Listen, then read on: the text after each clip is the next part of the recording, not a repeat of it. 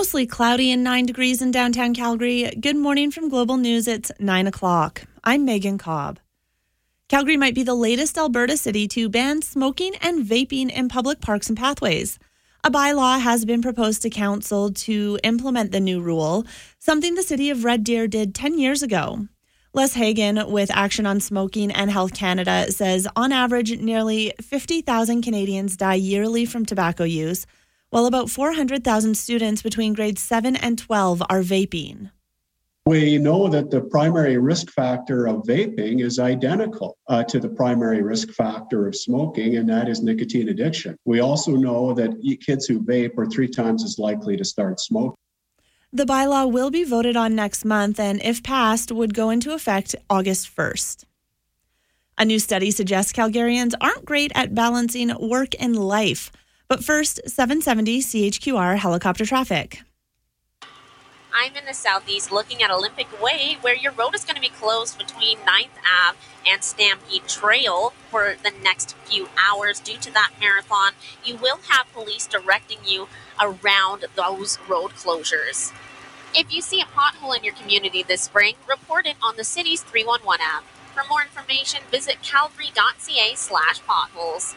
From the 770 CHQR traffic helicopter, I'm Vanessa Arate. A study compiled by office security firm Kesey shows Calgary workers are struggling to balance work and their private lives. The report looked at 100 cities across the world, with 4 Canadian municipalities on the list: Toronto, Vancouver, Ottawa, and Calgary. Ottawa placed the highest at 7th, while Calgary was the lowest Canadian entry at number 30. The survey looked at elements like remote working, work intensity, as well as unemployment figures, the number of people who work multiple jobs, and how cities are caring for citizens. U.S. President Joe Biden and First Lady Jill Biden will meet with families affected by a mass shooting at a Texas elementary school. Reporter Christine Sloan has more on mistakes that were made by law enforcement during the tragedy.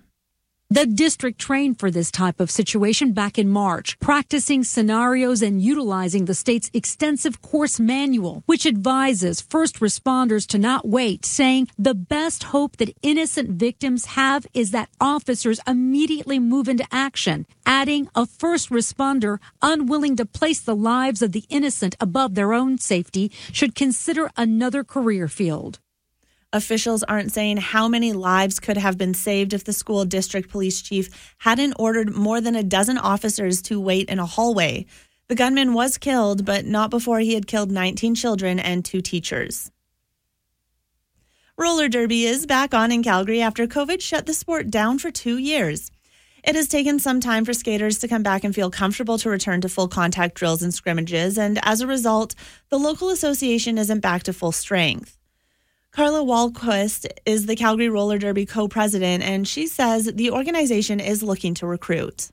The whole derby community, worldwide, is suffering, and we're suffering for players and for games and events and fans and all of that. So we're just really trying to kind of build that back up and get it out there again so people know we're still at it. Calgary Roller Derby is hosting a women's invitational on June 11th, with the goal to get players back on teams and fans back in the stands. Taking a look at sports, thousands of runners will take to Calgary streets today to race in the Calgary Marathon. 6,000 participants will run distances ranging from 5 to 50 kilometers this morning, starting at Stampede Park with routes along the river and through the city. Global News SkyTracker weather. A chance of showers late this morning and into the afternoon. Will reach a high of 14 today. Cloudy with a chance of showers overnight, and the same conditions tomorrow with a high of 13. It's 9 degrees at 9:04. Breaking news when it happens. Our next update at 9:30. I'm Megan Cobb.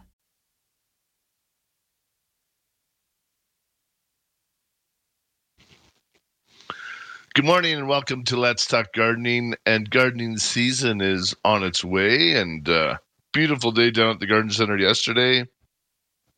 All around town. No wind, sun was shining, nothing wasn't blaring hot or anything. But today is actually even a better day for gardening because it's a little cooler. And this is great for when you want to transplant your plants or doing your planters or planting those geraniums out in the garden or doing a tree. It just is a lot less stress on the plant than if you're planting when it's plus 30 out. So this is ideal gardening weather for Calgary, and good way to spend a Sunday. And I got to say, our perennial section, we have so many new varieties. We've been working with a couple of new suppliers and a couple of growers that work with us over the winter, and we've been able to bring in probably a bunch of stuff that you haven't seen before that is hardy for our zone. So if you've been looking for some different perennials, we got a huge selection right now, and the perennial house is oozing with perennials, and we got a little bit of something going on in the annual section. And I'll bring Jen in right now. Good morning, Jen. Oh, here I am. Hello. Hey, how are you? I'm great. How are you? Good. We had a great day yesterday. Wasn't it fun? Whoa, it was fun. It was a lot of fun. Yeah, it's one of those days where, as a staff member, we can stand right in the middle of the greenhouse, and we help one customer, and then you turn to the right a little bit, and then you got somebody else. But, I mean, that's sort of what we expect, and it's super awesome, and people have been really awesome and in good spirits, and the sunshine yesterday, I think, really helped that, too. I think we've been all waiting for that a bit, you know, like including the plants and all of us. So what a beautiful day, and like I was saying just a little bit earlier, this is a perfect day for planting your annuals or your perennials, trees and shrubs. It's a little bit cooler. There's not burning sun or nothing. It's less stressful, right, on the plants when you're getting them in there. Yeah. So on Friday we brought in, what do we have, 88 carts from our growers. I think we have everything. Yes. It was at 88, Lori said. She helped with receiving. She's our receiver. Yeah, it was nuts. The photos were fun. I've never seen anything like that. This is my fourth season. But, you know, some of the stuff we've held off a bit because it just wasn't quite ready, right? So we left in the greenhouse a little bit longer. And man, I'm glad we waited on some of this stuff because some of the hanger mixes and some of those, they're unbelievable. They look so good. They're so gorgeous. And the planter pots, and you're right, and now that they've had time to mature because the weather wasn't cooperating for everyone, and they're fabulous. So nice. People were shopping them right off the carts. I know Julie was bringing in some of the hanging baskets, and she didn't even get a chance to hang them. There was lots of people just shopping right off the carts, but we found spots pretty much for everything besides what went out the door, and it was really fun. I know there was one couple that we were helping out, and they had a couple of carts of plants, and she goes, I hit the jackpot. And this makes you feel good that we're bringing in the right stuff. Our growers are growing the right things. And it's good. It's just felt like a great day yesterday. And it was a great day. And I can also attest to your, I just heard you talking about the perennial house. Terry and I were talking last night about Nephofia, so the red hot pokers. So speaking of things that are coming in that are interesting, I'm not sure. Terry works really hard at making sure that they're zone hardy, the products that he brings in. Some people know about certain plants and they know the microclimates in their yards, but so don't come looking for red hot pokers just yet. He brought them in not knowing how they would do, but people have been buying them, and everybody seems to be looking for that particular plant this year. It's really funny. Oh wow! Yeah, We have a great selection of perennials. I know Terry's worked with a couple of our growers that, and he's asked and brought in a few different things. So it looks fabulous in there right now, fully lush. Stocked. Yeah, I don't think lush. We can fit another card in there just in case Terry's hearing. Maybe just hold off a little bit. No, it is. It's been really nice to be in there. The hostas, I've never seen them so large. You know, the astilbe and so anyhow, I can definitely... The ornamental rhubarb. Oh, unbelievable.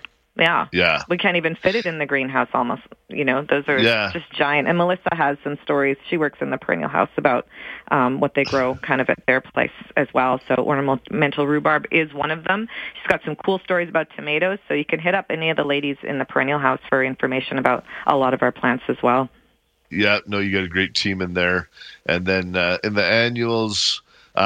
super selection. You got all the thrillers, spillers, and fillers. Absolutely. that you're going to need to make your pots beautiful and yeah, and all that kind of stuff. Lots of the wave petunias and all that. Bring the waves and the super petunias. I know people are looking for those. And if you don't see it, just ask. With the amount of carts that we got in, we're trying our best to get one of everything on the table so it's easy for you to shop. But sometimes something's kind of tucked on a cart elsewhere, and we'll help you as staff kind of figure out what we actually have that way. So I know that can be a bit tricky, but we're absolutely trying our best to get everything out so that you can see it.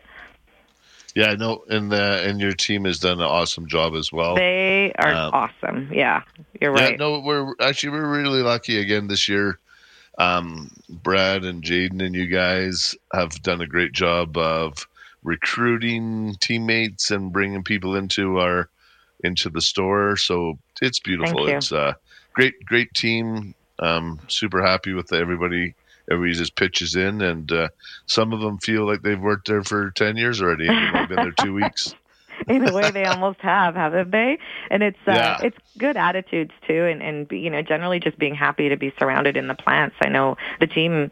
Everybody's here ready to go. They're just ready to hit it, which they already have this morning, first thing 8 o'clock. So yeah, and again, be patient. You go into any of the garden centers, they're going to be busy. They're just going to be lineups. But we got them through super fast. We are directing traffic and things out in the parking lot. We have 3 people doing that throughout the day. Myself or somebody's up in the tower looking down. We just spot the spots, and we try and direct you right to them. So that way saves you some time, gets you in and out as quick as you can. And honestly, it went super smooth yesterday. So again, thanks to everybody for your patience, and we'll get you in and out. And if you want a hot dog or ice cream, we have Scoop It Up is open. And we have our young man, Luke, in there. He's the Scoop King. He's doing a good job out there. So I went in there yesterday, and he goes, Merle, look at this hot dog. Isn't that the best looking hot dog? And he goes, if I don't sell it in the next 5 minutes, he goes, I'm buying it. My gosh. He was pretty excited about it. He had the perfect char on his hot dogs.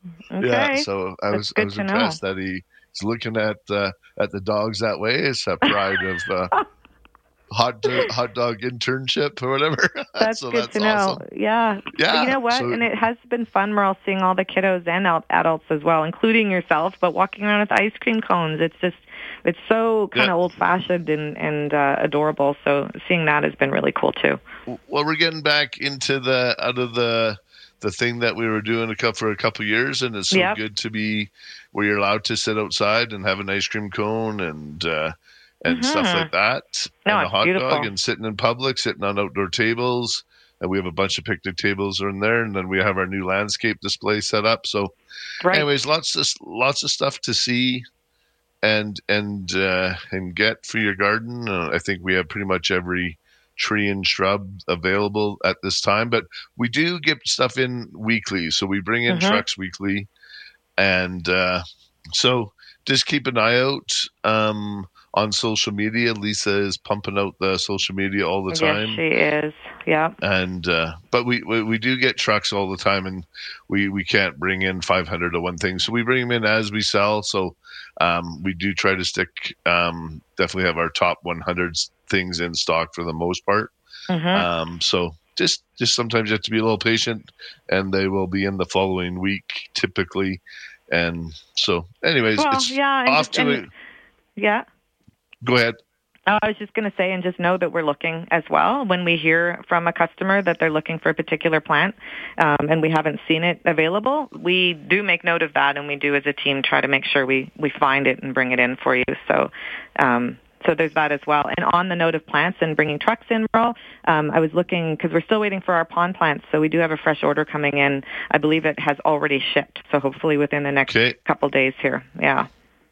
But which is good, though, because some of those, like the water lettuce and some of those ones, they can take zero frost. So it's just nice to get past the frost stage. Yeah, it's true. On some of those things. Because, and as a garden center person, we go from 0 to 500 miles an hour in 1 week, right? Like a week and a half ago, tree lots empty almost. And now we got to fill it up. And I think we've had now. Yeah. But that's but you have to go that quick, right? Like and our logistic people have been great, and our nursery partners. So, anyways, it's a big group effort from all of us, and that's Bruce, and then our network of growers that work with us to provide everything. And all our trees and shrubs have the best warranty in town, 2 years. So don't find that anywhere else. 2 year warranty on all our trees and shrubs. So that's it. I'm pretty stoked. I'm gonna hit the phone lines here, Jen. Okey-doke. And thanks for the update. And if you want to come down, Jen, Merle, Brad, Terry, and all the team's going to be cruising around the store today. So come by, say hi, and we'll be there. Hopefully, help you out. Thanks, awesome. Jen. Thanks, Merle. All right. Bye. All right. I got to take a break. And when we return, phone lines will be wide open, 403-974-8255. If you'd like to reach us, that is the talk and text as well. You're listening to Let's Talk Gardening on 770 CHQR. Welcome back to Let's Talk Gardening. I'm Merle Coombs, and Let's Talk Gardening is brought to you by Spruce It Up, Calgary's year-round full-service garden center. Spruce it up, green it up, prune it up. We got you covered. Just have a great text here. Blair, he texted me way back in March. He was having a heritage apple tree, 25 years old. Wasn't getting any blossoms. So I mentioned to him, do a 15-30-15 with a slow, deep watering, and just got a little, he just says, hey, thanks for the advice about the apple tree. We now have a tree full of blossoms, but he might need me to come help him pick all these apples after. So anyway, and when a lot of these trees and shrubs in our area, they're heavy feeders, and our soil doesn't have a lot of retention on some of the nutrients. So we do have to feed them. If you're going to get full production out of a lot of your trees and shrubs and the flowers, it's just feeding them the right ones. So any of your blooming, fruit-bearing trees, you want to use like a 15-30-15. You want that higher middle number in there. And then just that slow, deep watering, soaker hoses around the drip line, get the water down nice and deep into your root system. Makes all the difference for the trees, especially like right now, like coming off still a pretty dry spring and winter. All the trees are leafing out. The more moisture they have right now, the better for them, because they need all that nourishment to fully leaf out, to create all that foliage. And so let's make sure we give our trees that slow, deep watering. And it'll make all the difference for your trees and shrubs. If you'd like to join me, phone lines are wide open, 403-974-8255. And I'm going to go to the phone lines. I'm going to go to John. Good morning, John. Well, first up, oh my gosh. I know, look at you go. Early bird gets the worm, eh? Well, as long as they're chocolate covered, I don't mind. But nice. I missed you on Friday. Come down, and they were going to say you were out to lunch, but no, and they said, no, you're out on salt, so you're okay. But anyway. I was just out on a consult, but Gloria said she had a great visit with you out in the tree lot. Oh, she did, because she's a wonderful gal. She went, I told her what I wanted, and away she went, come back with the last one, and super, super girl. Yeah. No, she's is this her second year in our tree lot, I believe. Yeah, second year. But what's so nice, she has another gig kind of full time, and she takes a sabbatical from it to come work with us for the summer because she just loves it so much. So okay. So we feel pretty privileged. I got the little Moses. Oh, nice. That's the burning bush, and. Yeah. She showed me the other one. I thought it was the Holy Moses. It was bigger, but it was a complete or a fully mature bush. So yeah, it was in a large pot. And I got my tomato plants and your triple mix. Your boys out there, they matched me up with the amount I would need. So awesome, great. So you're ready to go. Your garden's gonna be looking good. You're sounding good, John. So. No, thank you for your great service down there, Merle. All right. Cheers. Okay, thanks, John. One. You too, man. Bye-bye. All right.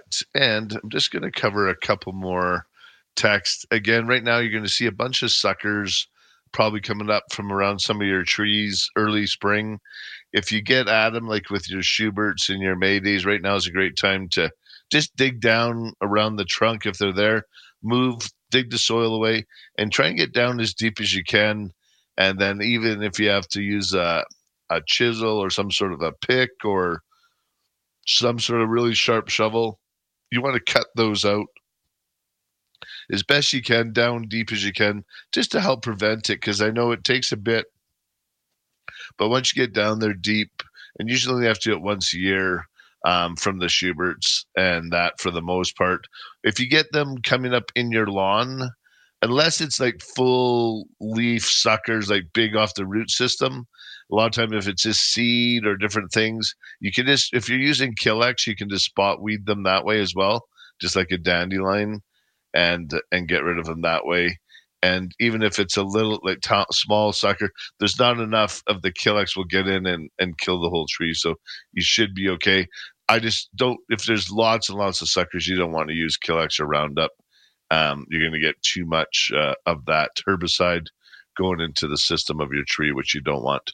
But I must say right now, the blooms around town are unbelievable. Like all the spring snow, all the royalty crab apples and the Micmac, like this, everything is just full out blooming right now. So if you have some time, take a little drive around or go for a walk in your neighborhood and just take in all the blooms. Like I'm just looking out my front window right now out of my office here, and it's just unbelievable. Like the Schuberts, the crab apples, there's Princess K plums across the street at my neighbor's, and a couple of Strathmore crabs, and I just look down the street, all you see is bloom. So get out there right now and get to enjoy those. And if you like some of them, and this is the best time too, if you take some pictures and you bring it down to the tree lot, we're able to help you identify a lot of these too, for what you're seeing. A lot of the really, really white ones are really right now are great, are the spring snow.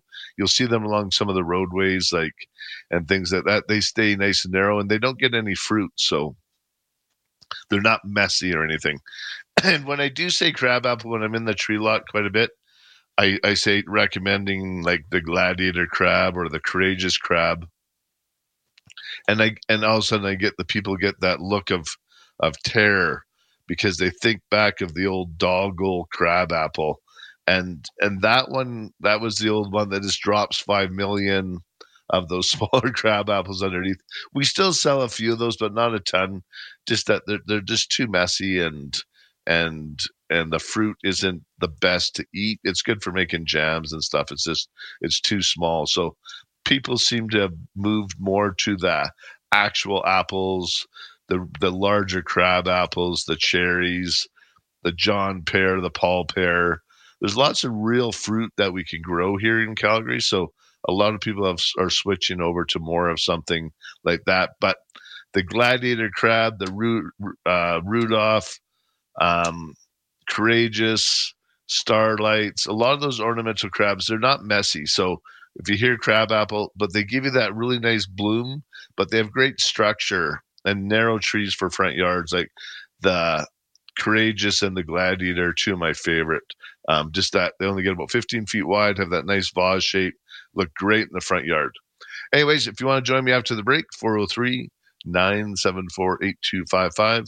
You're listening to Let's Talk Gardening on 770 CHQR. Mostly cloudy and 10 degrees in downtown Calgary. Good morning from Global News. It's 9:30. I'm Megan Cobb. Calgary police have located a man they asked for help to locate this morning. Alvin Henkel has been found safe. A new bylaw has been proposed to ban smoking and vaping in Calgary parks. It will be voted on next month, and if passed, it would go into effect August 1st. A new StatsCan report found firearm-related homicides increased 37% over the past 11 years, with handguns being the weapon of choice. The report added firearm-related violent crimes typically represent less than 3% of police-reported violent crime. And U.S. President Joe Biden and his wife Jill are in Uvalde, Texas today to meet with the families of Tuesday's shooting victims. A chance of showers and 14 degrees today, 6 and clouds overnight, clouds and 13 degrees tomorrow. It's 10 degrees. Breaking news when it happens. Our next update at 10. I'm Megan Cobb.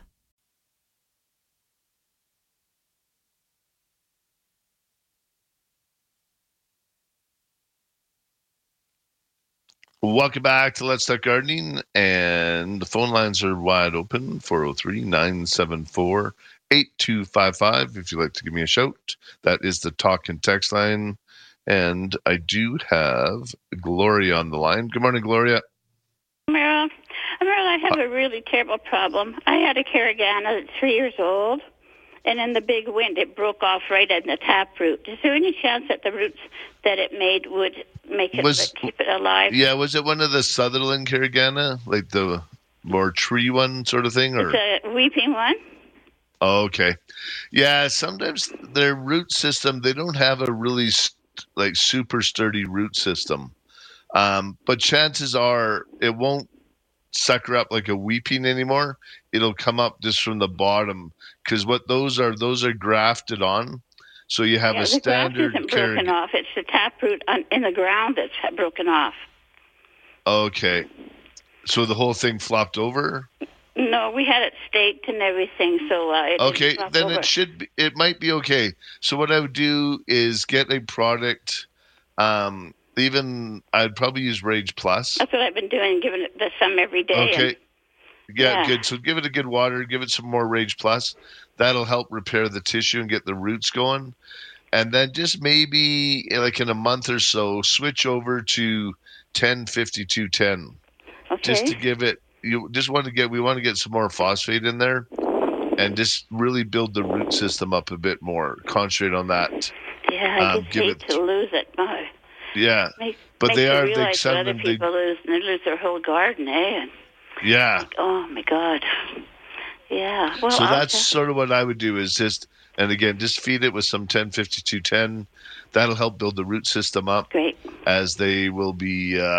And they unfortunately they almost need to be staked all the time. Yeah, you get the odd one if it just roots in perfectly. I just love carraganas, and I think they're beautiful. But yeah, in the right spot, they're great. Like they need to be in a good, well-drained soil. If they're in the clay, heavy clay, they just don't seem to root in really great. They seem to be floppy. I know the city sometimes insists on using them on in between in the middle of the road, like in the, whatever that's called, can't remember, the divider in between the roads, the boulevards and different spots. And it's the worst spot for them. So you kind of driving through Walden out by the spruce it up, all the carraganas have flopped over because they're not good in those situations. So they need to be tucked in. My God, you see how they put the spruce trees together down at the funeral things. How is that ever going to be anything? Yeah, some of them, but those ones are trying to create a forest. So that one actually it's definitely a lot better than some of the plantings that you see on the interchanges and stuff. How can they ever be a full tree? No, and it's just improper planning, and unfortunately they continue to do it. It is getting better in some of the communities, but I really wish they would just work on some of that, take a drive around and have a look at what's happened in the past. Every time I see something, I say, Merle, hate that one. Yeah, no kidding. Should I give this thing a water every day with Gut Rage in it? I would give it a little bit. Sort of every 3 days is good. You don't want to soak it too much, but every 3 days, give it a little shot of water and some Rage Plus just to get some root stimulation happening down there. So great. We'll do it. Thank you. I hope it works. Yeah, you're welcome. Bye-bye. Bye.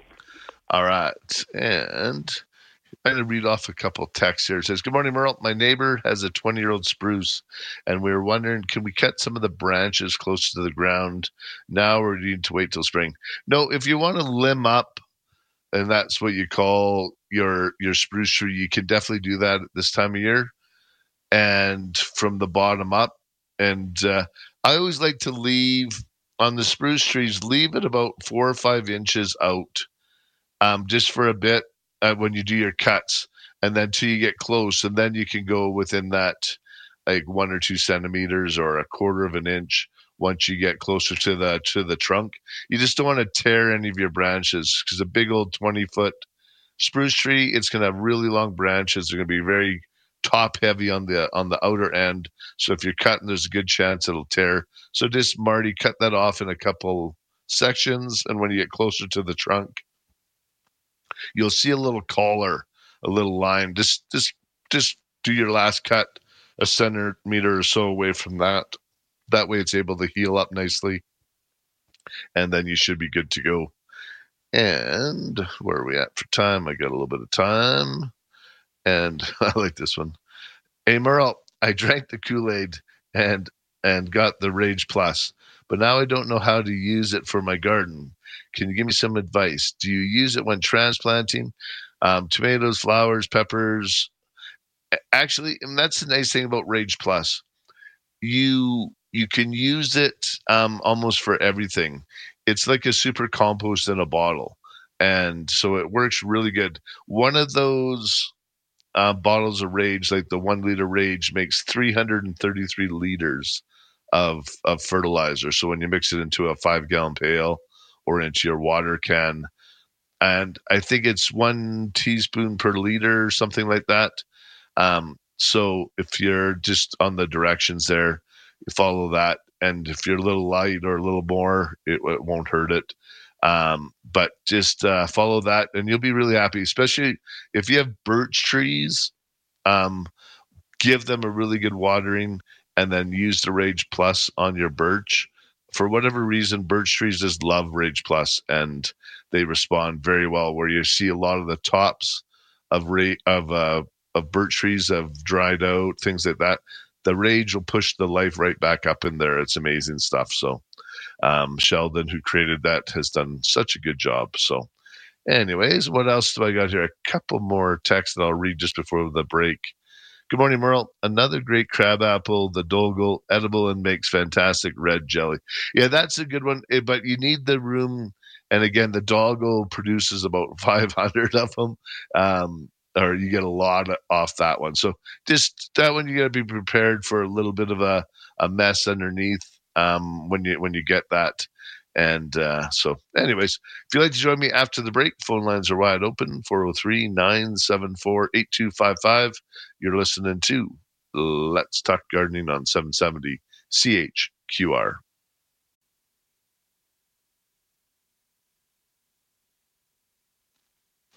Welcome back to Let's Talk Gardening. I'm Earl Coombs, and I'm going to go right to the phone lines. We're going to go to Shaq. Good morning, Shaq. Good morning, Merle. How are you? I'm doing great. How are you doing? Good. I have a question about something. I've been going to your garden center and asking about the curry leaf, if you can get some plants. But every time I go check around, none, because I know it's hard to get it. If you can try and locate something somewhere. I will. And I know we just got a really large shipment yesterday afternoon near the end of the day of herbs in. Okay.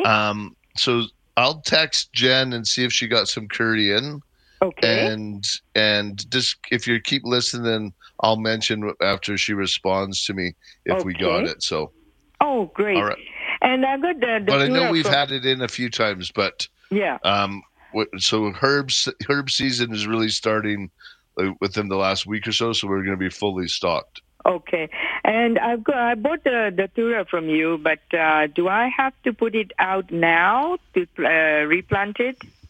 The which one? Sorry, datura. Oh, datura. Yes, yeah. You can put them out now. They'll be fine. They're blooming. Yeah, they're gorgeous. Okay. Just and don't forget this deadhead. Like when the blooms, they don't last a lot. Like I think each bloom lasts a day or two, but just when they're done, just keep pinching them off, and then that will encourage it to do a lot more. And especially the seed pods. Okay. Don't let the seed pods stay on there, and it likes a nice hot spot, and it'll become a big feature in the middle of your pot. They're gorgeous. Okay. Were you getting any other color than white? We're trying to get some of the purple ones in. They should be coming in hopefully this week. Oh, great. I'll be there every day. Yeah, the white ones are, the purple ones, the white ones are the ones that just show the most, though. Like, they get the big trumpet flowers. They're gorgeous. Yeah. So. Yeah. Okay. But just watch. Don't eat them. They're hallucinogenic. You can get stoned on them. I think I'll give it to my dog. Just make sure the gate's closed. Right. Yeah. All right. Thank you, Shaq. Thank you very much. Okay. Bye-bye. All right. Let's know. Maybe we shouldn't give it to the dog. That wouldn't be good. But the Dachshund, I remember they had them up on Parliament Hill a couple years ago in Ottawa, and a bunch of the young folks recognized it as a plant that's hallucinogenic, so they ended up removing it off of Parliament Hill because some of them were harvesting some of the chiropods and doing that. So anyways, I'm going to go to the phone line. I'm going to go to David. Good morning, David. Hey, good morning there. Merle, last year I asked you what your watering schedule was that you use for your lawn, and I did it, and it worked really well for me, but I've misplaced the notes. Could you please remind us what you do for your own lawn? For my lawn, I water once a week now, and sort of like 30 minutes and then 30 minutes again for the same day, sort of 1 hour like per zone. Right. And just once a week. And like I've actually just now that the fertilizer's kicked in, and it looks so good. Like it's just nice and thick once a week, and that usually works out really perfect for me. So you water it for half an hour, give it like an hour rest, and then another half an hour. Yeah. Okay, I knew there was a staggered sequence to it. I just couldn't. Yeah, it's just so that way it's able to soak in. And we just want to get it slow and deep. You want to get it deep down in there. And if you're just doing 10 minutes at a time, like every day, you're just getting the crust, right? Right. So I like to get it down deeper. And then when you're using our fertilizer, like with the Green It Up Lawn Fertilizer, that just really pushes the roots down nice and deep and gives you that sustainability. So when we do get that warm days, your roots are down nice and deep. They're going to be able to withstand those hot days. Right. And the 1 day a week is fine, hey? It works great for me. Like, unless like we had 2 weeks of 30 degrees and that, you might need to add a bit more. But for the most part, it's great. Like I didn't change my timer from last year, and that's all it's been doing this year so far. And not bragging or nothing, but I pretty much have the greenest lawn on the block. So thanks very much. I'll write this down in my book and remember it for next year. Yeah. Take care. All right. Bye-bye. All right. And I got time for one more. We're going to go to Ken. Good morning, Ken. Yeah. Hi, Merle. I'm a first-time caller. Thanks for calling. How can I help you? We got some mature spruce trees. They're blue spruces. And they're dying back, and they get this kind of purplish needle. And they're dying out through it. Is it a fungus, or what is it? No, well, is it a lot more in the center, or are those purple needles coming on the outside as well? On the outside, and then they die off, and then it wants to bud again. You know, it'll bud the next year. But yeah, so what it is, it's a bit, I would say it's just more desiccation. So what I'm going to recommend is that you really get the soaker hose out and lay out and put, do you have bark mulch underneath your spruce, or what's underneath them? No, there's no bark. It's beside a driveway. Yeah, so that's probably the worst thing for them. It's just because all the water gets shed away from the concrete, right? Water hits there, so it never gets into the root. It's gravel, so. Yeah, so if possible, underneath the spruce tree, I would add mulch, just about 3 or 4 inches of bark mulch. And that really helps recreate the forest floor for the trees, and it's going to hold the moisture in. And underneath that mulch, I would just put a soaker hose, and then once every couple of weeks, just hook the hose up to it, and then just let it soak in there to the root system underneath the drip line and leave it for 5 or 6 hours because you're not going to waste any water. Just slowly, one of those sweating hoses, and those are the best. And then just if you do that every couple of weeks, you'll see a big difference because as that tree gets bigger, 20, 30 feet high or more, it takes up a lot of moisture. And when it's all getting shed away from either concrete or gravel because it's going to heat up, that doesn't retain any moisture. So we just got to try and help it out a little bit. Yeah, so it's not a disease of any type. It's just winter desiccation, especially if it's budding out right away again. If it was needle cash, you'd see those totally just die off and not come back.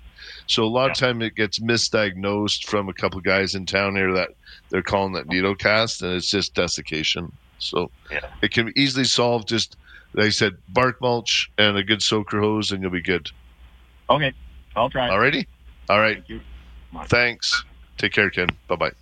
All right. I'm going to take a quick break. If you'd like to join me after the break, phone lines are open, 403-974-8255. You're listening to Let's Talk Gardening on 770 CHQR.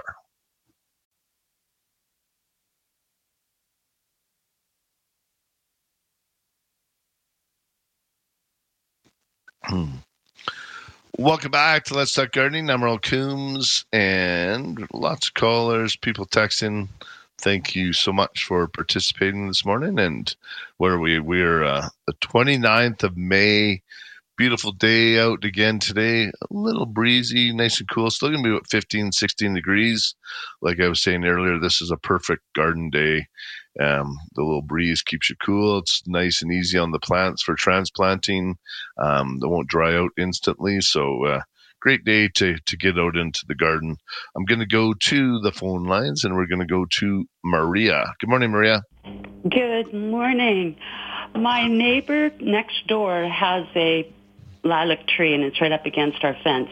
It's shooting. A shoot has come up underneath the fence next to my greenhouse. What should I do with it? Just enjoy my neighbor's lilac and dig that root out? Yeah, you can if you want to let it continue to grow, continue suckering under. But I would just get a good sharp shovel and just cut down straight along the fence line there. It's probably the best thing to do, and it won't hurt the tree at all. And it just sent out a sucker root. That's sort of what they do. That's how those lilacs spread out. Yeah. With my mugo pine, and I'm pinching off the tips that are growing to keep it at its current height, can I use those for anything? Will they? I don't think so. You can maybe try put them in some tea or something, but you can't root them, or I don't think you can root them. You could maybe try.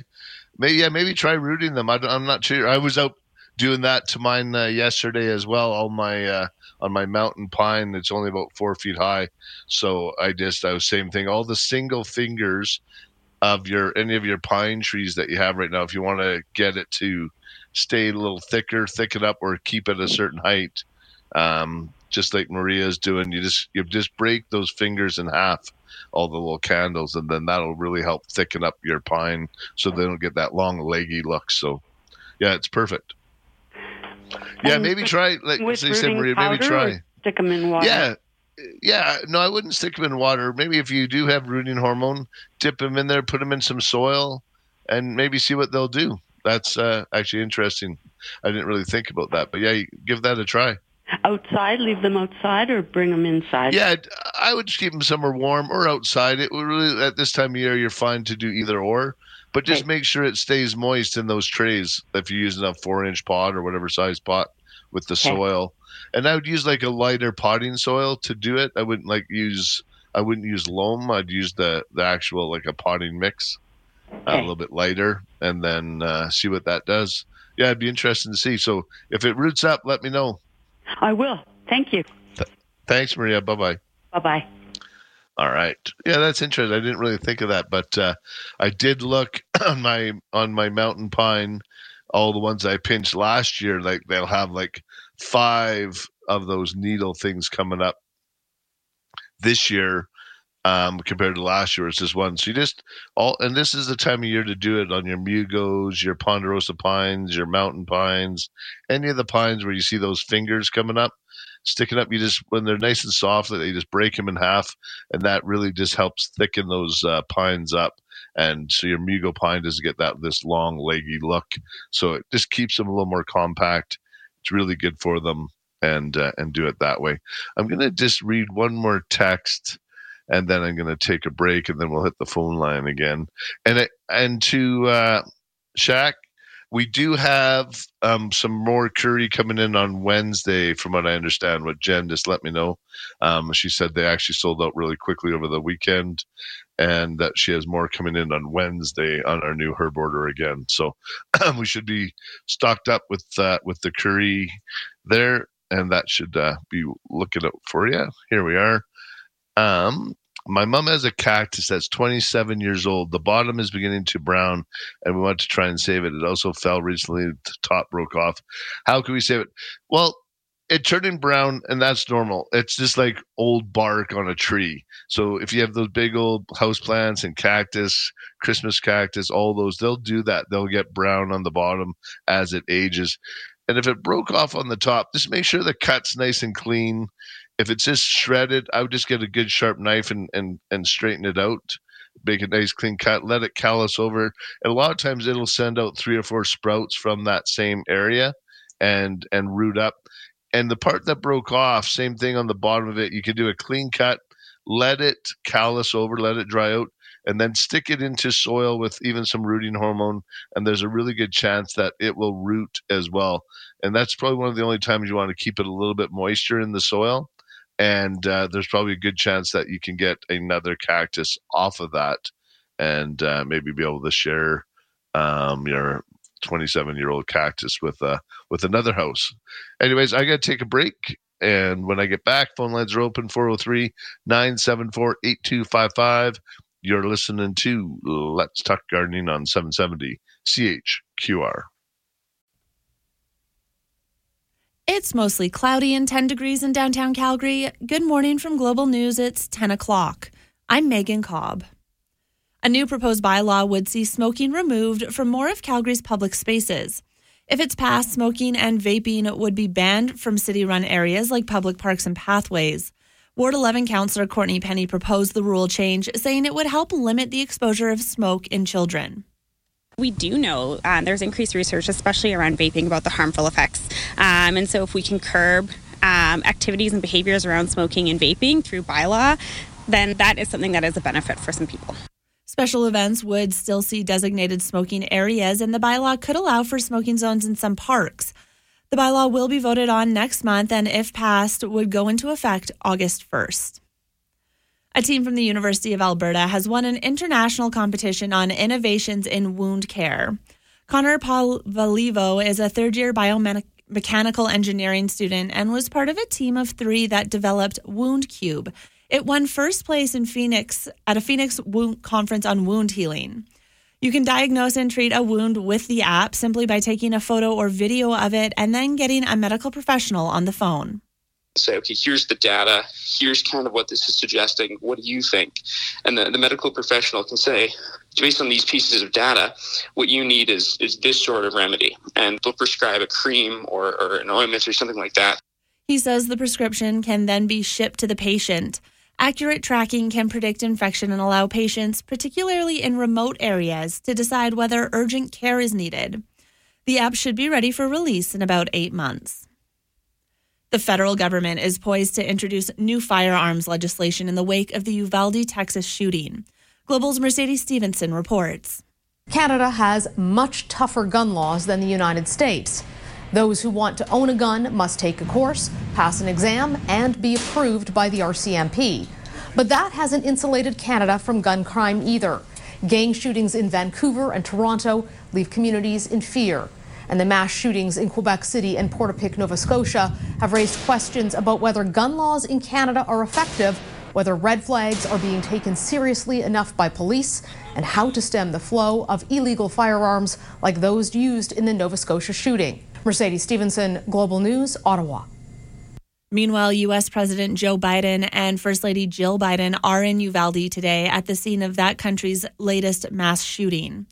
The horrific incident unfolded at a local elementary school on Tuesday, leaving 19 children and 2 teachers dead. There has been anger following word that police responding to the attack may not have acted quickly enough to prevent some deaths.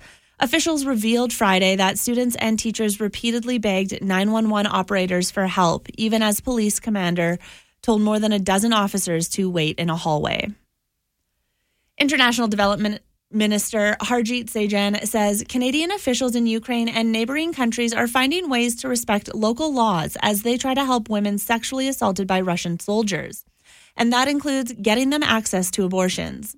He says Ukrainian women could potentially even come to Canada to receive care and be fast-tracked through the immigration system if necessary. Local officials say Russian and Ukrainian troops are engaging in close-quarter combat in eastern Ukraine. Reporter Tom Sufi Burridge says the fighting has knocked out power and cell phone service in a city about 150 kilometers south of the Russian border. The fighting out east is now into a critical phase. The Russians are slowly taking ground and they are threatening to encircle a key city on the Ukrainian side called Severodonetsk. We know that thousands of civilians and Ukrainian soldiers are still inside the city. Russia has also stepped up its efforts to take nearby Lychansk, where civilians are fleeing to escape persistent shelling. Taking a look at sports, Canada and host Finland will square off for World Hockey Championship gold today for the third straight time.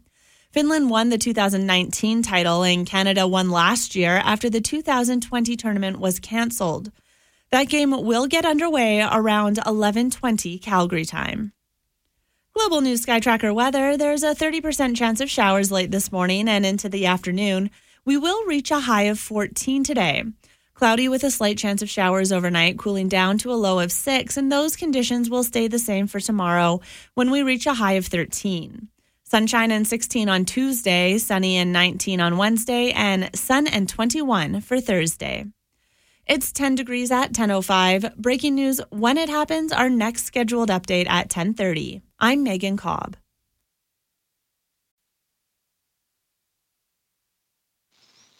Welcome back to Let's Talk Gardening. I'm Earl Coombs, and phone lines are open, 403-974-8255. And I'm going to go to the phone line. We're going to go to Brian. Good morning, Brian. Hello?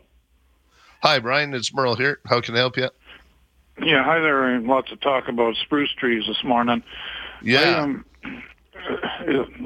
There's a farm close by me, and they want to get rid of some of their spruce trees. Now, the biggest ones I'm planning on moving would be maybe 2-3 feet tall. Is this not a good time to be moving? Like, I'm going to be getting a heck of a lot of dirt around these trees as well. Yeah, that's perfect. If you can get, are you using a spade, or what are you going to use to dig them up? I got a spade. Well, I go in and I got a sharp spade. I cut around and then I got a longer one. I can get down further and then I topple it out of the hole and try to get it on a tarp. And yeah, just try to hold the root system in as best you can. Like, just try not busting it up a whole lot. Okay. If you can, scoop it up and then have your hole, like, pre-dig your holes. Is it all in the same area, or how far away to your neighbors, like? Oh, I can actually see it out my window here. Maybe as the crow flies, a couple of kilometers is a drive. Maybe. Oh, okay. Yeah. So if you can, try to basket them. Like, if 2 feet isn't bad, make sure they're moist. Then first, you don't want to wait too long. You still do it while the new growth is just starting to come out. And yeah, I noticed a lot of them that I have dug up, like in other ditches, they're starting to get little buds starting to happen on them.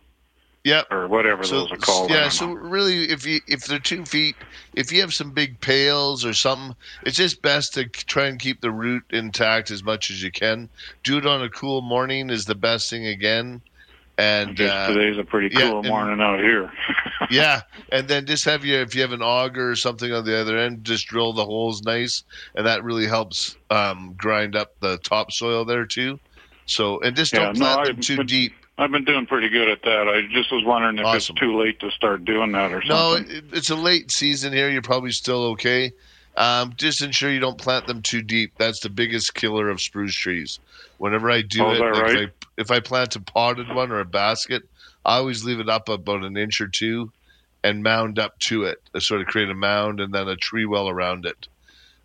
If you bury it too deep, a lot of people think to create a thing to hold the water. Spruce trees don't like that. If you look at spruce trees in the forest, they're typically growing on the side of a hill, side of the mountain. You very rarely see them on the low parts where the marshy and stuff like that. They don't like that. They like the well drained. So just mound them up a bit, like leave it up an inch or two out, and then just mound the soil up around it, and then create a tree well like that, and then you should be good to go. Okay, well, sadly, most of them are probably at ground height, and a couple of them are even maybe an inch or two below the grass level. Yeah, you want to, if you just did them, you can probably still raise them up. You could probably pull them up. I would just try to get them up a bit. It's just what kills them. You'll see them, they'll start going yellow in about 3 or 4 years, and then they just sort of start dying off. They just start suffocating. They don't like it, because they have surface roots. What if I just add a little bit more dirt on top? We're talking maybe. Go ahead. Yeah, they don't really like that either. They prefer to, like I said, the top of the root to be a little bit above, and then mound up to it. Would be the best if you could just pull them up a little bit. Thank you very much. Appreciate that. Yep. Take care. Okay, bye now. Bye. All right. Yeah, it's hard because with spruce trees in our soil, it's that heavy clay. And so when I see a lot of spruce trees, and they tend to sometimes you'll see them out in people's yards or wherever and acreages, and they start going yellow. I can almost tell that they're probably planted too deep, and they just start suffocating. They like to breathe out and put their roots on close to the top of the soil, and do really well that way. So, and here's a good one. It says, "Good morning. As much as I really like your advice on deep water plants and trees, I find it difficult from a cost perspective due to the price of water," which, and I totally agree, and our city should look at this, especially for the summertime. I know some other jurisdictions have looked at it because we get charged the same amount for water in and out. They charge you whatever, if it's $1 in, they charge you $1 out on your sewer. And so whenever you're watering your grass or your trees and shrubs, you're kind of getting charged double for it. So it'd be nice if the city would look at that, at least for the summertime, to create a little bit fairer. But when you are using the soaker hoses and that does make it a lot more cost effective, and you're not wasting water running down the drain on the side of the sidewalk and stuff like that down into the sewer, because it is expensive. So, so just be cautious when you are watering. That's why I really like those soaker hoses. It makes a big difference, and it puts the water where you need it, and we're not wasting a ton of it. And I'm going to go, I still have time. And what did I write that name at? What's the one that starts with an M? Oh, sorry. Hi, is Milad on, please? Yes, it is Milad. Sorry, I couldn't read my writing. I looked down. I go, "Whoa, what is going on there, Merle?" I just totally my scribble didn't make any sense there. So sorry about that, Milad. Oh, no problem. What I'm calling about is I have a tree that's about 22 years old. Okay, it's one of those stupid ornamental crabapple trees. Okay, it's. Right now, it looks beautiful. Yep. But I'm telling you, I have to tell you, it's that the apples, how they, for never ending of raking them year round. Yeah, so you probably have the doggle. It's probably the smaller, little red, yeah, and white flowers, like beautiful white flowers right now. Yeah. So that's a doggle crab. So. And that's what I always kind of joke about. I kind of call it the mosh pit underneath it. If you leave them a little bit too long, it's pretty mushy underneath your tree. So, and they get in the house, because you get them talking over your shoes. Yeah, yeah. So what are you hoping to achieve? Short of cutting it down, which I'm going to do. I think at the end of the summer, can I crossbreed it with something, or no? Does that work? No, because it's and the people are asking. There is some spray that you can spray on to stop it from producing fruit, but if you're not just perfectly timed on that, it's not going to work anyway. So, I would if it's really bad, I would just try to either cut out all around it and sort of create a bed underneath there, and it sort of catches all of them and makes it easier to clean up. I got it's a big tree, and I got a small yard. Remove it, unfortunately. Actually, it's the blooms are pink. You know what I mean? Like pinkish sort of thing. Yeah, I know. Yeah, sort of a. Yeah, it'll be a doggle or one of the. Yeah, you can spray them, but I just to go through all that is tough to do. So you know, I know that's what you know. I know in Vegas they spray a lot of the they have a lot of olive trees everywhere on the boulevards, and they spray them. Yeah. I guess that's so they don't bloom. You know what I mean? So, but yeah. I mean, it looks so beautiful, and the leaves in the summer is nice, but it's just like I've had it. Yeah, I had one in my front yard before, and I end up removing it as well. I end up putting some other stuff in there. More of the ornamental crab. Like that one's still called the crab apple, not really the ornamental. So I would go to more a true ornamental, like a gladiator or a courageous or something like that, where you get the beautiful blooms, but you don't get the mess. Yeah, well, yeah, I thought, I mean, that is going to be my last resort, and that's the, you know, cut it down. It was just, it's a shame after 22 years, you know, so. Yeah, either that or just grin and bear it and rake up a couple times a year. Yeah, no, it's more. Well, we tried. Thank you for your information. Yeah, sorry, I don't have any better advice on that one, but there's only so much you can do with old Mother Nature there. So, all right, thanks Milad. Thanks, again. Bye. All right. And again, is this, I believe it is Kendra. Good morning, Kendra. Good morning. Can you hear me? Hi there. Yes. Okay. How can I help you? Oh, good morning again. Good morning. So 2 years ago, I had three 50-plus-year-old spruce trees removed by putting it up, actually. Okay. And they were beautiful trees, but, you know, they were leaning. They were making such a huge mess. And two of my neighbors had this same age of trees, but the tops had snapped off in the wind. Okay. And so I was like, if that happens to me, it's going to hit my house. So I had them removed, but I promised Mark that I would replace, you know, with three trees, right? Yeah. And, you know, take away three, I'll replace with three. So that was 2 years ago. Last year, then we started we brought in a skid steer because, you know, we had the stumps ground. But then there's still all those roots underneath. Yeah, so you end up having to do the full root removal, which I typically recommend if you're removing big spruce trees. They've taken every ounce of nourishment out of that soil, and there's roots all through it. You can't work in it anyway, so you did the right thing. You got in there, removed all the roots, okay? Yeah, so we got in the skid steer, we got that out, and then we had to regrind, you know, the stumps, the roots even further. Yeah. And so now I've got this giant hole that's 6 by 9 or no, even bigger than that. And it's, anyways, it's just this huge pit now. And I want to replant. How deep is it? Down from where it was, I'd say it's about 3-4 feet deep. Holy cow. Okay. Yeah. And so I'm wondering what should I fill it with? I'd just bring in some good topsoil. What do you want to plant in there? Just trees? Yeah, I want just to put in three more trees. Yeah. Okay. So what I do for the majority of that big space, I would just mix in a good garden mix. Okay. Because you're going to need a few yards in there probably. Okay. And then I'm going to help you out with the rest of it for the top layer.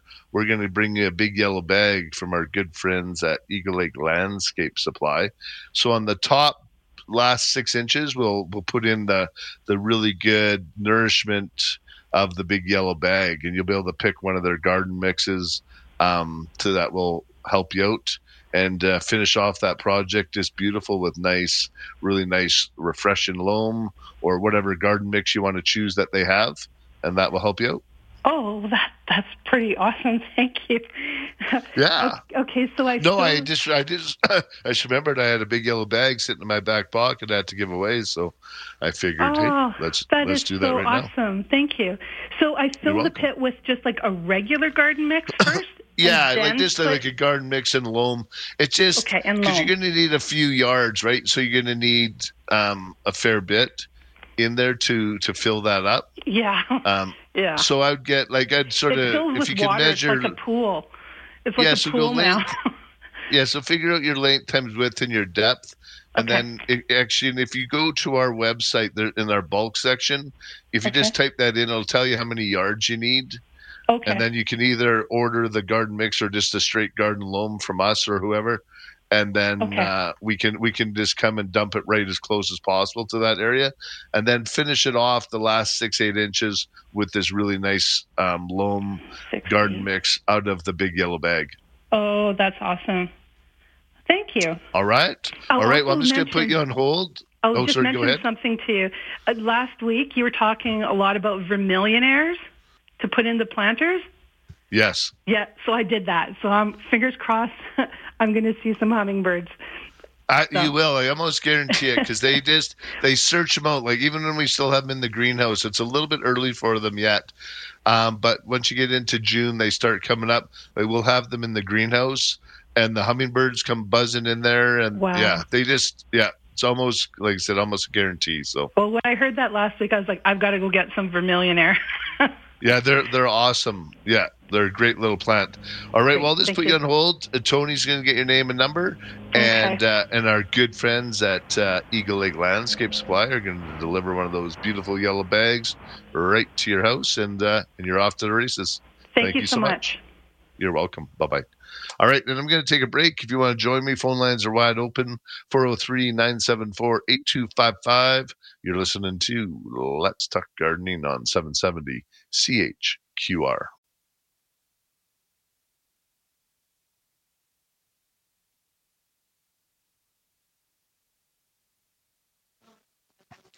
Welcome back to Let's Talk Gardening. I'm Earl Coombs, and Let's Talk Gardening is brought to you by Spruce It Up, Calgary's year-round full-service garden center.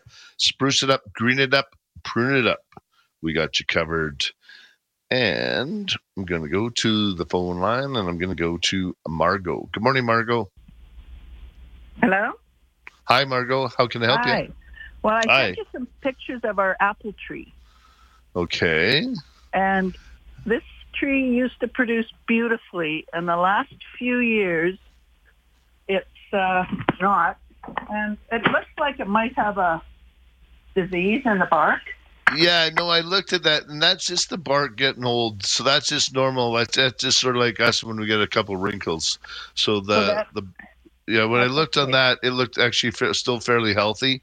The only thing I would do is it looked like it might need a little bit of pruning, like a little bit of thinning out, a lot of suckering branches. So if you want to give Mark a shout at Prune It Up, he may come and clean that out. And I would just fertilize with 15, 30, 15. You want something with a high middle number, and that will help build that phosphate up, help produce those blooms, and get the fruit production back up. All right. So we're not losing our tree. No, it looks pretty healthy, like from the pictures, and that's just normal bark. Like that's when the bark gets old, it gets a little bit more gnarly as the tree ages. So that's normal. That's just good growth. Yeah. Okay. Because we have about 5 apple trees, and we've got 2 or 3 that just aren't producing. Yeah. No, that one looked good. Like I said, from the pictures that you sent me, I think you're still in good shape. Okay. All right. Thank you. You should be good to go. Thanks. Bye-bye. Bye-bye. Yeah, I'm just looking at them again just to reaffirm my thoughts. Yeah, absolutely. It's totally fine. It just looks like it needs a little bit of thinning out, and that makes all the difference. Just create a little bit of airflow within the tree, but you should be good to go. It looks very healthy. But like I was saying earlier, like our soil, it doesn't have a lot of nourishment in it, so we need to add those nourishment trace elements into our soil, feed the soil either with compost, Rage Plus, fertilizers, get our soil living, and then the plants will live on top way better because they'll have something to feed on. So let's go. Actually, I don't have time. When I get back after the break, I'll go to the phone lines. I'm just going to answer a couple texts. Good morning. It says, oh, he just wants to move a spruce tree. It's still early enough. I have a gentleman here. He sent in a picture of a peony right beside a little spruce. and the spruce is right up against the fence. So I suggested they move the spruce tree rather than the peony, because the spruce is going to cause them a lot more grief later on. With this spruce, you're still fine. It hasn't sent out its new growth, so you still have time to do it. So you should be good to go with moving that spruce at this time. Again, pre-dig your hole on the other end. Try and get as much as you can out of it. And then if you have a nice big pot there, set it in there, and then transplant that spruce, water it in really well, and you should be good to go. And if you'd like to join me after the break, phone lines are open, 403-974-8255. You're listening to Let's Talk Gardening on 770 CHQR. Mostly cloudy and 11 degrees in downtown Calgary. Good morning from Global News. It's 10:30. I'm Megan Cobb. The Calgary Marathon is underway this morning. More than $300,000 have already been raised for the 73 official charities that benefit from the race. Fundraising will continue through the month of June. And about a half an hour from now, Calgarians will be gathering in person for the first time since 2019 to walk for multiple sclerosis. Funds raised will go to MS research. Alberta Health Services says it has completed its largest launch of Connect Care to date, with 57 sites in Edmonton and Calgary areas now connected to the system. Connect Care creates a central access point to patient information. A chance of showers and a high of 14 today, 6 and clouds overnight, and clouds and 13 degrees tomorrow. It's 11 degrees. Breaking news when it happens. Our next update at 11. I'm Megan Cobb.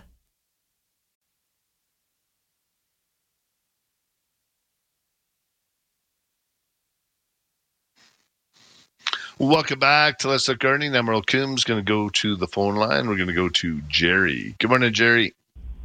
Good morning. How are you this morning? I'm doing great. How can I help you today? I've got a wine issue. I've got a grape issue. Nice. I'm building a trellis for some people from Mideast Europe, and they are going to grow grapes on the trellis. Okay. But they don't use the grapes for food. They use the leaves for salad. Okay. So is there a special recommended? I was down at the store yesterday, and here, one of your clerks filled me in, but she said it's easier to go to the wine store than that. Is there a special kind, or are these all hardy enough that they will survive in Calgary? Yeah, any of the ones that we bring in are hardy for our zone. Yeah. We don't bring any of the stuff unless we specify that it isn't. But if we're bringing any of the grapes in, they're definitely hardy for our zone. The biggest thing is make sure you get planted in or where the trellis going, have it facing kind of the hottest spot in the yard. Okay. They love that really warm microclimate up against a building, something like that. They just do much better. And then good rich soil. And they should be having lots of grapes. Oh yeah. So okay. Another question: what type of wire should I use to? I just use that, like it's that aircraft wire you can buy in the rolls, that really tight stuff. Yeah. And then you just use the bolt, the U bolts with the bolts on the end with the little nuts, the 1/4-inch nuts or 7/16 nuts. So I just pull it like that. You get that little U shape. Wire guide, and then you bolt it just on the other side of it. I use that when I do espaliers as well. Oh yeah. So we'll use that, just that aircraft wire, or a lot of times I'll use copper pipe. Oh, okay. Because it's a little bit more decorative, and you can get the grapes growing along the copper pipe as well, and it looks kind of as it gets patina and stuff like that. It goes really nice with the cedar. Well, thank you for your help. All right, there you go. Thanks, Jerry. Okay, thanks. Bye. Bye-bye. All right, I'm going to go to Matt. Good morning, Matt. Morning. Hey, how can I help you? I got a question on rhubarb. I got a couple of rhubarb plants that are probably 40 years old. Okay. They still produce, but they don't produce a lot of fruit. A lot of it is very spindly, and it doesn't amount to much. Okay. Can I save those? Yeah, you can. So what I would really do is I would sort of turn the soil up all around your rhubarb, and this add in some sea soil or some sort of good compost. It just needs a bit more nourishment in there, and then maybe fertilize a bit. Even mix in, we have a product called Groundskeeper's Pride. It's a granular garden fertilizer. You can mix that around into the soil around that, and even if you want to give it a couple of shots at 20/20/20, something like that. Because a rhubarb, it's just when they get that old, sometimes the bulb just gets just so old it needs to it needs to be refilled with gas, sort of thing. So it needs some food back in there to re-nourish that bulb and start producing. Okay. And just when you get the seeds coming up right away, does it seem to go to seed earlier than before? No, not some of it. Some of it probably does, but. I do get some good stalks, but I don't get enough. So as soon as you start seeing that big seed pod come up, just cut it out right away. Oh, okay. Yeah, because that will trick it into saying, hey, I know I can produce more leaves and do what it needs to do. And then leave some of the bigger leaves like after you fertilize, and that really helps soak in the sun and then push that energy down into that root. Oh, okay. Well, good. All righty. What kind of fertilizers should I use on my cotoneaster shrubs? Again, 20/20/20 is perfect for that. Yeah. Okay. So if you get some of that, I've got some of that. I got some of that. Soak it in. Yeah. You're good to go. Okay. Well, thanks. All right. Perfect. Thanks, Matt. Right. Bye. Take care. Bye bye. Yeah. And if you're looking for just a good all-purpose fertilizer, 20/20/20, there's really nothing better. It gives you everything you need. Has good trace elements. It has lots of nitrogen, phosphate, and the potash at the bottom, sort of the up, down, all around. It's a great all-purpose, and it's one of my favorite. If I have one thing at home just to use all the time, that's the one I like to go to. It just makes it easier. And I'm going to go to the phone line. We're going to go to Gordon. Good morning, Gordon. Hello. Hi, Gordon. How can I help you? I spoke with you last fall about some white flying flies on my creeping Virginia that I had. Virginia creeper. Yeah. Yeah. I stopped at your shop and I picked up my Pure Spray green concentrate. Yeah.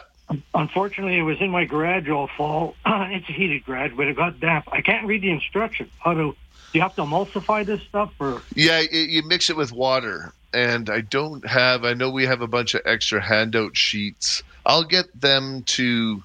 you can Google it pretty easy too. Like if you Google this Pure Spray green, it'll come up. It'll give you the spray ratio, how much to mix it. A label will come up. I just don't have that with me right now. I'll look it up here in a bit, and I'll say it on air for you. Or if you're by the store again, we have little handouts. On the Pure Spray green. I'm from Pincher Creek. I stopped her. She said we don't have any handouts right now, but I will. I'll mention it, but if you do Google Pure Spray green, the label comes up right away. Okay, perfect. And it'll tell you how to do that. Thank you, sir. All right, take care. Bye-bye. All right. Yeah, Pure Spray green, and so what Gordon was talking about is Virginia creeper and a lot of those at this time of year going into near mid to end of June into July when it heats up a bit. Just when the Virginia creeper and that's looking really good, you get those leaf hoppers all over it, and it just makes all the leaves look brown. And what they do, they get in there and they take all the nourishment out of the leaves. So Pure Spray green works really well on that. Just if you sort of spray it once a week in between the time of like the last week in June until mid-July, sort of get it through that leaf hopper stage. And then that is makes all the difference. And speaking of that, and a good thing I was thinking about this. The scale fly is out right now. It's hatching. So if you have cotoneaster, I know I had a couple of customers in asking about the hatch, and the hatch is happening right now. So right now you want to start spraying your cotoneasters, any of your trees that get the scale. Because right now the scale fly is out in abundance and the hatch is on right now. So for the next week or so, couple weeks, you want to be able to spray your cotoneasters. Some of your fruit trees, willows get them quite easily to the scale, but right now is the time to do that. So if you have the Pure Spray green right now is the perfect time to get out and spray for scale, as that the hatch is happening at this time right now. And I'm going to take a quick break. If you'd like to join me, the phone lines are open, 403-974-8255. You're listening to Let's Talk Gardening on 770 CHQR.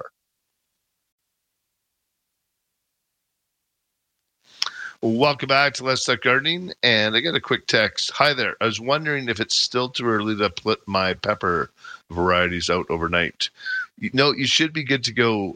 For the most part, looks like we're pretty safe to do all of our planting outside now. So I would say your perfect time to get out there and do all that planting. And then you're also asking about tomatillos. They look at growing them for fun. What is the best way to pot and trellis them? I'd go into at least a 8 or 12-inch pot. And then disc garden stakes are good. Those good bamboo stakes work really good for those, and you should be great. Lots of sun, well-drained soil, good potting mix, and then you should be good to go on that. And, again, just ensure that they get watered. But they do like a good, bright, sunny spot. So hopefully that helps you, and you should be good to go on that.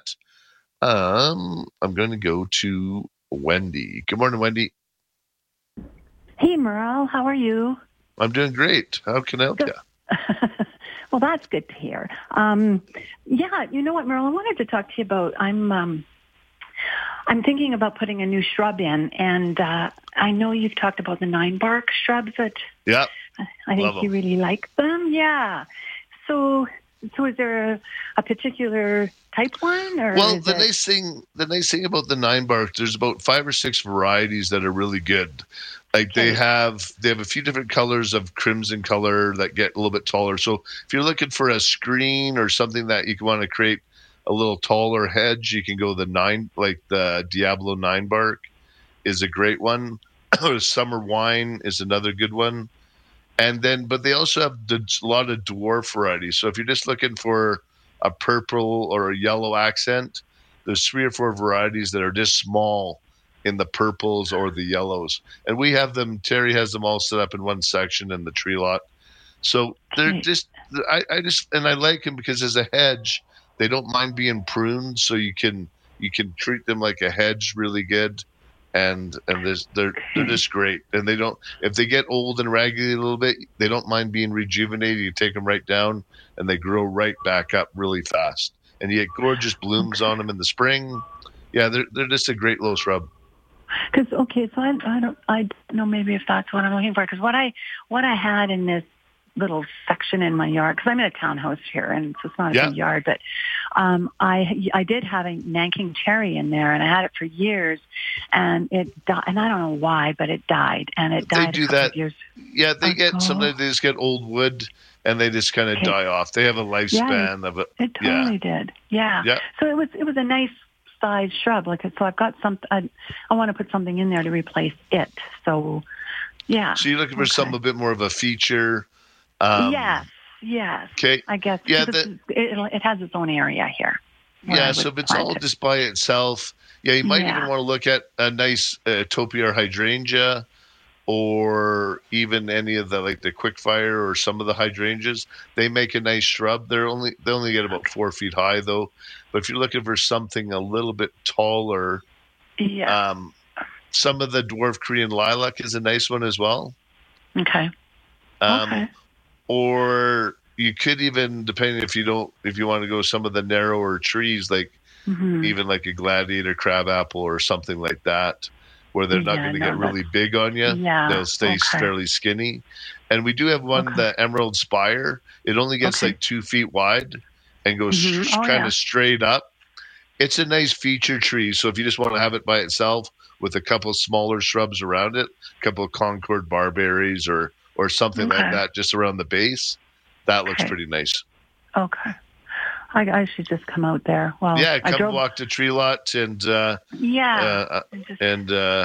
usually around. So if you see me, just say, hey, and I know where to find you. Yeah, we'll go for a walk around the tree lot. Okay. Sounds good. All right, thanks, Wendy. Thanks, Merle. Have a good rest of your day. You too. Take care. Okay, bye-bye. Bye. Bye-bye. And I got a great picture. someone just shared with me. Hi, Merle. It's Jessica, the Canadian bird nerd here. We finally got a ruby-throated hummingbird last night. I'm listening to you talk about the vermillionaire plants. Would they do okay in a partial shade? They probably would. Depends how shady. Like, oh yeah, I see, I missed the hummingbird on the picture. Wow, they just flickering away on the feeder. If it's in that type of area that you're shown in the picture, it should be fine. They just can't take full shade.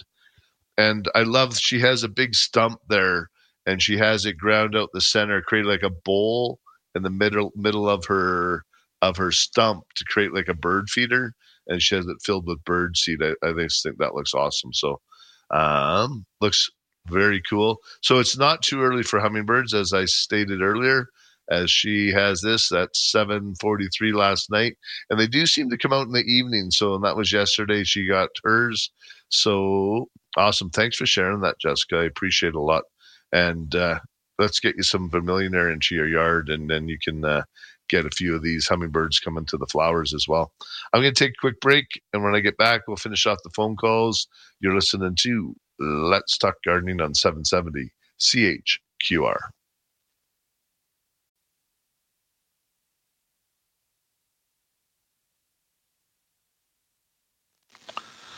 Welcome back to Let's Talk Gardening. I'm going to go right to the phone lines, and we're going to go to Steve. Good morning, Steve. Hi, how's it going? Good. How can I help you? We're wondering about fertilization for, you probably answered this question a million times already, fertilization for yew trees, but we're in northeast Calgary. Okay. Yeah, so what they like is they like a more acidic fertilizer. So they like the 30-10-10. They like a good evergreen fertilizer. And then another product I'd recommend for you is in the fall, use a product called Wilt Proof.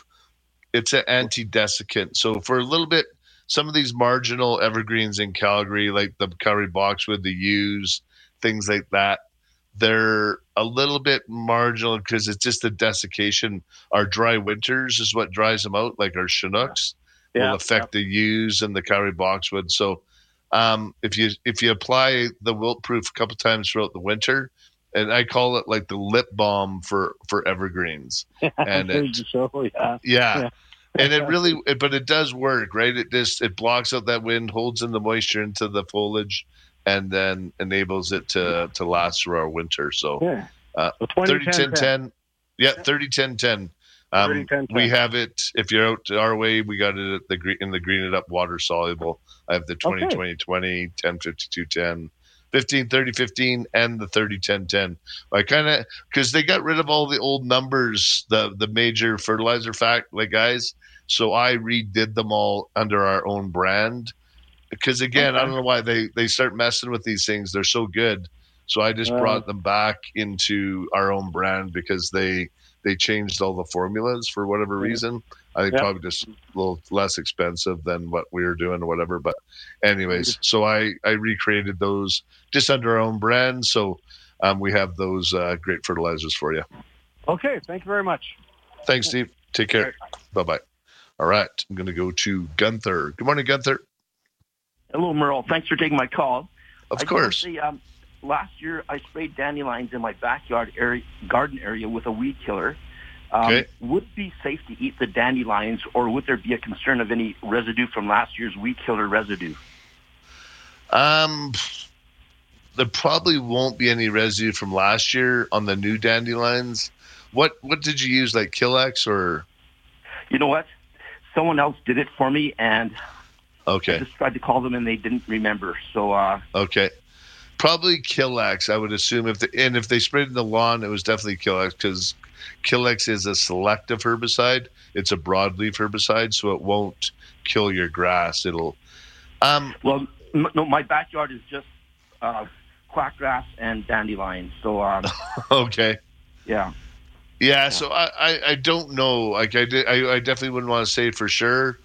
So you might even want to get there. On any of the new ones, there shouldn't be, because if there was any residual, they would die. But I wouldn't want to say 100%. So I'd err on the side of caution, maybe, and it'd be best to know what the product is, eh? Yeah, that, and just if you could do a little soil sample or some sort of test if there's residual, but it's so hard to do that. But and there really shouldn't be. But like I said, I am not 100% on that kind of thing to say yes or no and have you eat a bunch of them and then end up not feeling well. So I wouldn't want that. So I would err on the side of caution and probably wouldn't eat them myself. But so maybe, the soil, yeah. Again, do you think that would be okay for planting? Oh yeah, no, it's fine for planting and that. And what they say, I don't know how much he applied or what he applied. So, like I said, it's really hard to comment. I would assume it would be a 2,4-D type product if he's spraying dandelions, and if it didn't kill the quackgrass, it would have been just a 2,4-D. If it killed everything, then it would have been a glyphosate product, more like a Roundup. Yeah, I believe it was mixed with water, sort of thing, right? Yeah, so, no, both of those you mix with water, and it just depends if he used a non-select. Did it kill all the grass? Like, did it kill the quack grass as well, or just the dandelions? No, just the dandelions. Yeah, then he used. I'm almost sure he would use this 2,4-D on it, a Killex type product. Again, there shouldn't be any residual in there, but again, just be careful. I don't know what to say there. But as you say, the soil should be okay for planting, though, eh? Yeah, yeah. No, if you're doing seeds and stuff like that. Totally fine. Thanks very much. I appreciate it. All right, take care. Thanks, guys. Bye-bye. And I got one more. I'm going to go to... Okay, actually, Wayne is no longer there. I'm going to read one more text, and then it's the end of the show anyways. I bought 8 of these thinking to make a nice hedge. While I planted them, I had someone that they won't survive the winter. They may last 1 or 2 years, he says. I bought them because it says they're good for -40. These are Cowrie boxwoods. They should be hardy enough here. Again, I mentioned earlier just to the gentleman with you, I would use the wilt proof on them. They do a little better in a sheltered location and with a little bit of mulch. The Cowrie boxwood should survive really quite well. But if it's wide out in the wide open in the wind and stuff like that, it's going to struggle a little bit. So if you can shelter it out a little bit, wilt-proof, mulch, water well, you should have fine. All right, that's it for me for today. Thanks again, everybody, for listening. And we'll get our garden on right here next week on 770 CHQR.